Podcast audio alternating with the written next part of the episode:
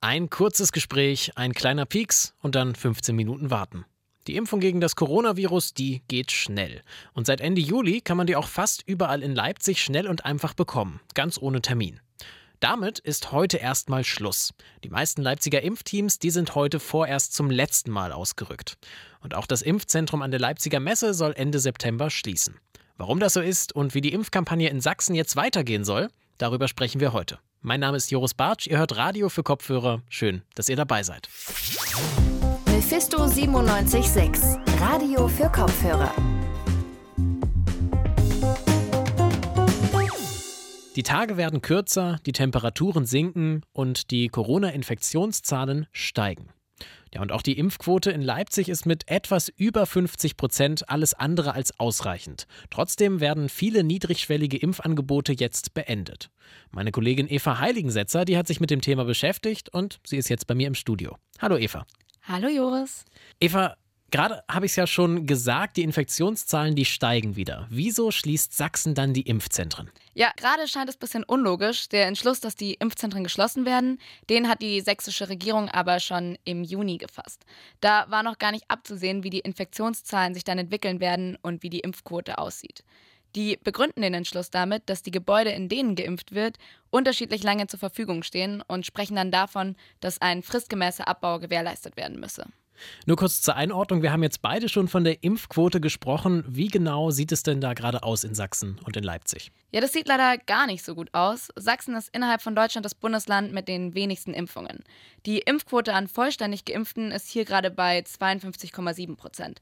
Das heißt, nur knapp über der Hälfte aller Menschen in Sachsen verfügen über einen vollständigen Impfschutz. Und wie du vorhin schon gesagt hast, Leipzig liegt da auch nur ganz knapp über dem Schnitt. Hier sind es nämlich genau 54,4 Prozent der EinwohnerInnen, die vollständig geimpft sind. Nochmal zum Vergleich. Um die Herdenimmunität zu erreichen und damit dann auch die Pandemie zu beenden, wäre eine Impfquote von 85 Prozent bei den 12- bis 59-Jährigen notwendig. Das sagt zumindest das Bundesministerium für Gesundheit. Bei den über 60-Jährigen bräuchten wir sogar 90 Prozent. Da sind wir also noch ein ganzes Stück von entfernt.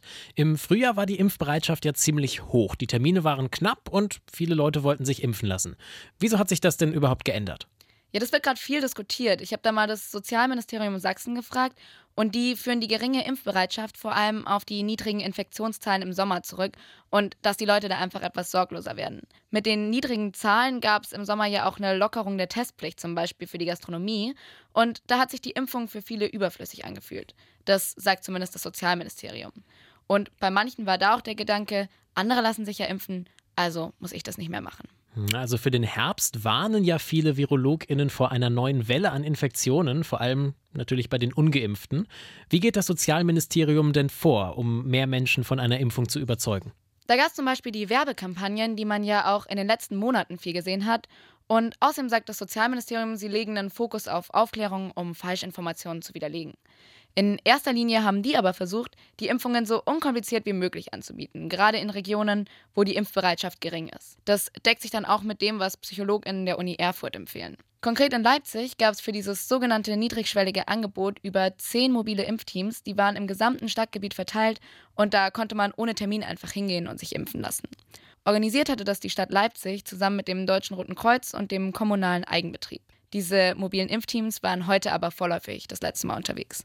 Bei einem von diesen mobilen Impfteams warst du ja heute auch dabei und hast dir das mal ein bisschen angesehen und mit den Leuten geredet. Wie war es denn da?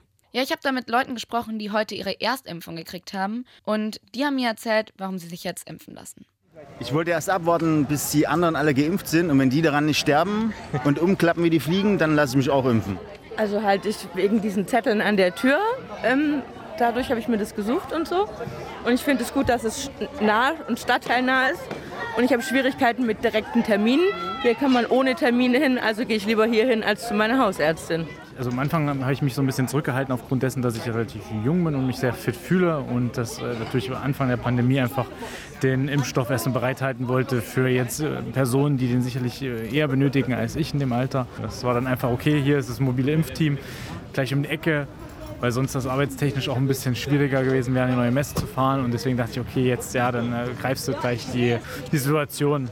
Na, tatsächlich, was mich davor abgehalten hat, ist es halt, dass es schon eine neue äh, Methode ist zu impfen. Und ich studiere halt auch keine Medizin oder Pharmazie, also bin ich da jetzt auch nicht so drin. Habe mich dazu auch belesen, aber wollte trotzdem erstmal abwarten. Was mich natürlich auch aufgehalten hat, waren die langen Wartezeiten und der große Andrang. Und heute mache ich es, weil ich im November Geburtstag habe und feiern gehen will.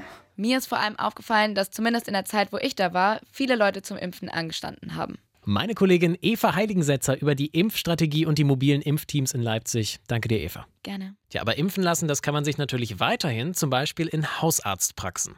Und hier bei uns ist die Kassenärztliche Vereinigung Sachsen, kurz KVS, für die Hausarztpraxen zuständig. Ich habe mich mit der stellvertretenden Vorstandsvorsitzenden der KVS, Dr. Silvia Krug, unterhalten.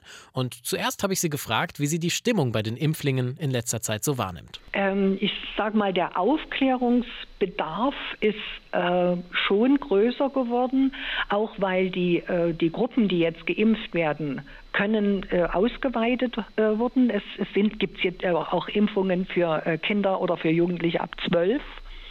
Und da ist natürlich der äh, Aufklärungsbedarf einfach größer.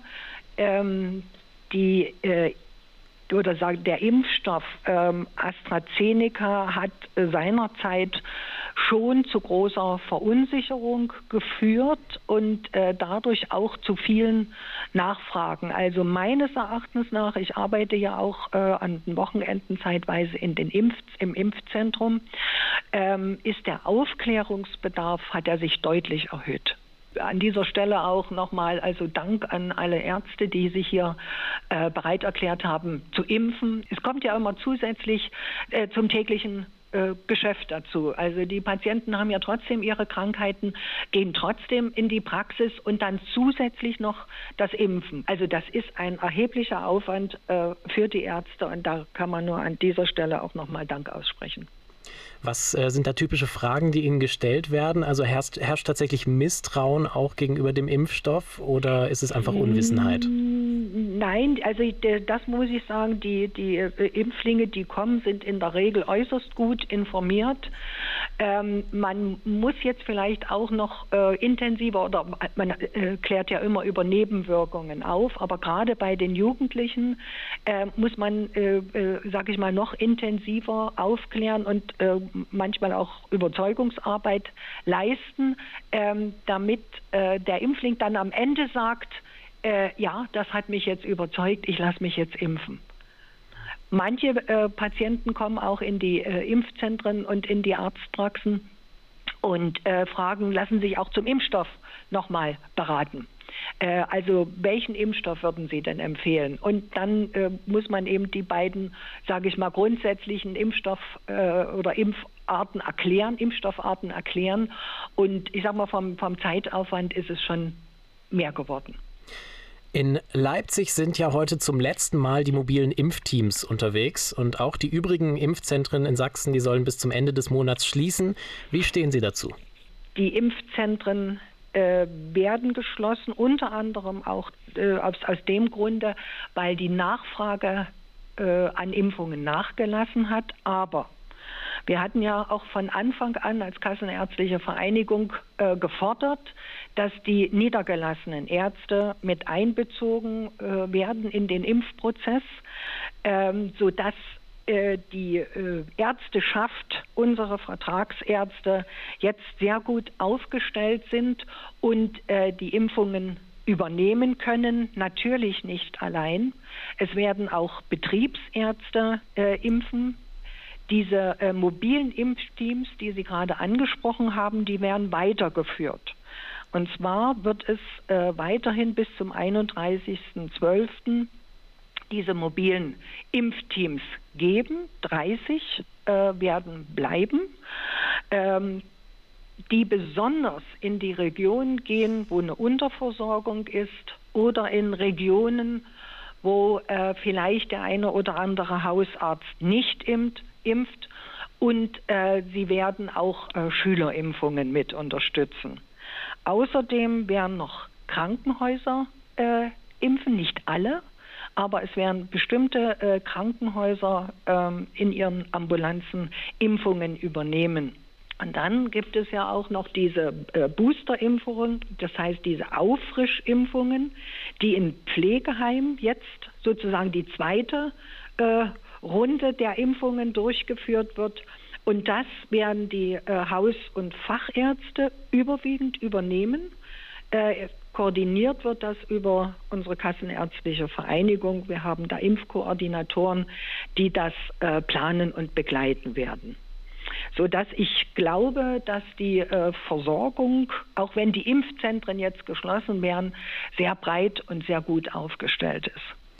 Das ist ja erstmal ein sehr positiver Blick in die Zukunft. Gibt es noch irgendetwas, was Sie sich von der Regierung an Maßnahmen wünschen würden, um den Impffortschritt hier noch weiter voranzubringen? Ähm, ich, ich glaube, dass, äh, oder ich denke, dass ähm, alles, was wir bisher gemacht haben, also auch gemeinsam gemacht haben, ähm, gemeinsam mit dem Land, äh, mit dem DRK, mit unseren Ärzten, dass das schon also eine sehr äh, ja, eine sehr weite und äh, äh, ja, vielfältige, äh, vielfältige Impfangebote sind. Äh, es wird in die Schulen gegangen zum Beispiel. Es werden Familienimpftage in den Impfzentren, wurden bisher schon ermöglicht. Ähm, es wird an bestimmten Stellen, wo wir glauben, dass wir dort äh, die Menschen erreichen können. Dort wird geimpft. Ich erinnere nur jetzt hier an äh, vor einem Fußballspiel zum Beispiel oder wenn man an irgendeinem äh, Kaufhalle oder einem Baumarkt impft.